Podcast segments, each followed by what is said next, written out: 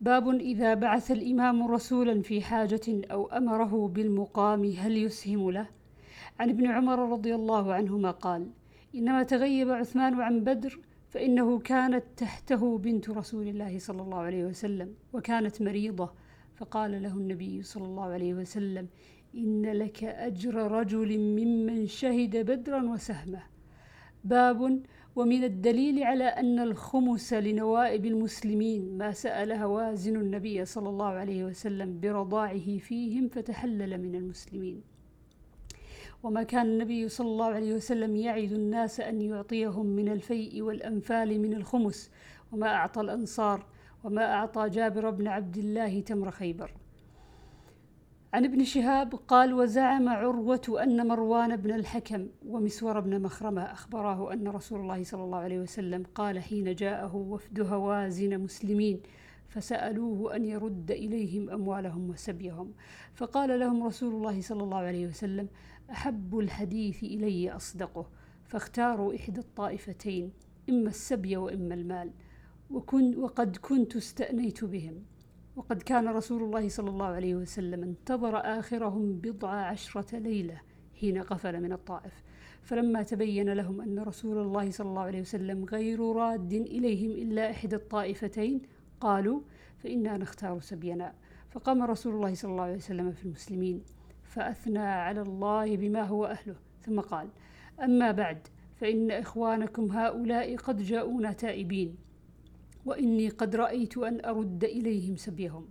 من أحب أن يطيب فليفعل ومن أحب منكم أن يكون على حظه حتى نعطيه إياه من أول ما يفيء الله علينا فليفعل. فقال الناس قد طيبنا ذلك يا رسول الله لهم.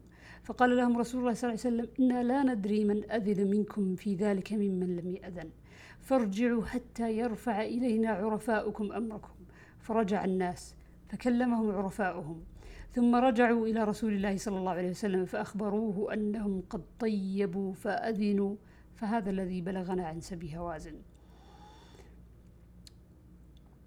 عن زهدم قال كنا عند أبي موسى فأتي ذكر دجاجة وعنده رجل من بني تيم وعنده رجل من بني تيم الله أحمر كأنه من الموالي. فدعاه للطعام فقال إني رأيته يأكل شيئا فقذرته فحلفت فحلفت لا آكل فقال هلم فلأحدثكم عن ذلك. إني أتيت النبي صلى الله عليه وسلم في نفر من الأشعريين نستحمله. فقال والله لا أحملكم وما عندي ما أحملكم. وأتي رسول الله صلى الله عليه وسلم بنهب إبل فسأل عنا فقال أين النفر الأشعريون؟ فأمر لنا بخمس ذود غر الذرى. فلما انطلقنا قلنا ما صنعنا؟ لا يبارك لنا. فرجعنا إليه. فقلنا إنا سألناك أن تحملنا فحلفت أن لا تحملنا أفنسيت؟ قال لست أنا حملتكم ولكن الله حملكم. وإني والله إن شاء الله لا أحلف على يمين فأرى غيرها خيرا منها إلا أتيت الذي هو خير وتحللتها.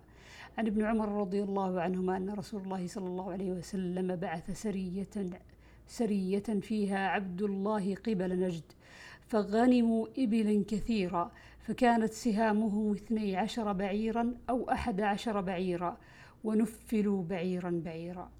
عن ابن عمر رضي الله عنهما أن رسول الله صلى الله عليه وسلم كان ينفل بعض من يبعث من السرايا لأنفسهم خاصة سوى قسم عامة الجيش. عن أبي موسى رضي الله عنه قال بلغنا مخرج النبي صلى الله عليه وسلم ونحن باليمن فخرجنا مهاجرين إليه أنا وأخوان لي أنا أصغرهم أحدهما أبو بردة والآخر أبو رهم إما قال في بضع وإما قال في ثلاثة وخمسين أو اثنين وخمسين رجلا من قومي فركبنا سفينة فألقتنا سفينتنا إلى النجاشي بالحبشة. ووافقنا جعفر بن أبي طالب وأصحابه وأصحابه عنده. فقال جعفر إن رسول الله صلى الله عليه وسلم بعثنا ها هنا وأمرنا بالإقامة فأقيموا معنا فأقمنا معه حتى قدمنا جميعا. فوافقنا النبي صلى الله عليه وسلم حين افتتح خيبر فأسهم لنا أو قال فأعطانا منها وما قسم لأحد غاب عن فتح خيبر منها شيئا إلا لمن شهد معه إلا أصحاب سفينتنا مع جعفر وأصحابه قسم لهم معهم. عن محمد بن المنكدر أنه سمع جابرا رضي الله عنه قال قال رسول الله صلى الله عليه وسلم لو قد جاءني مال البحرين لقد أعطيتك هكذا وهكذا وهكذا. فلم يجئ حتى قبض النبي صلى الله عليه وسلم. فلما جاء مال البحرين أمر أبو بكر مناديا فنادى من كان له عند رسول الله صلى الله عليه وسلم دين أو عدة فليأتنا. فأتيته فقلت إن رسول الله صلى الله عليه وسلم قال لي كذا وكذا فحثى لي ثلاثة. وجعل سفيان يحثو بكفيه جميعا ثم قال لنا هكذا قال لنا ابن المنكدر. وقال مرة فأتيت أبا بكر فسألت فلم يعطني ثم أتيته فلم يعطني ثم أتيته الثالثة فقلت سألتك فلم تعطني ثم سألتك فلم تعطني ثم سألتك فلم تعطني فإما أن تعطيني وإما أن تبخل عني. قال قلت تبخل علي ما منعتك من مرة إلا وأنا أريد أن أعطيك. وفي رواية عن جابر فحثى لي حثية وقال عدها فوجدتها خمسمائة قال فخذ مثلها مرتين.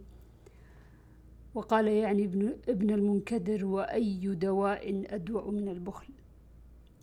عن جابر بن عبد الله رضي الله عنهما قال بينما رسول الله صلى الله عليه وسلم يقسم غنيمة بالجعرانة إذ قال له رجل اعدل فقال له شقيت إن لم أعدل.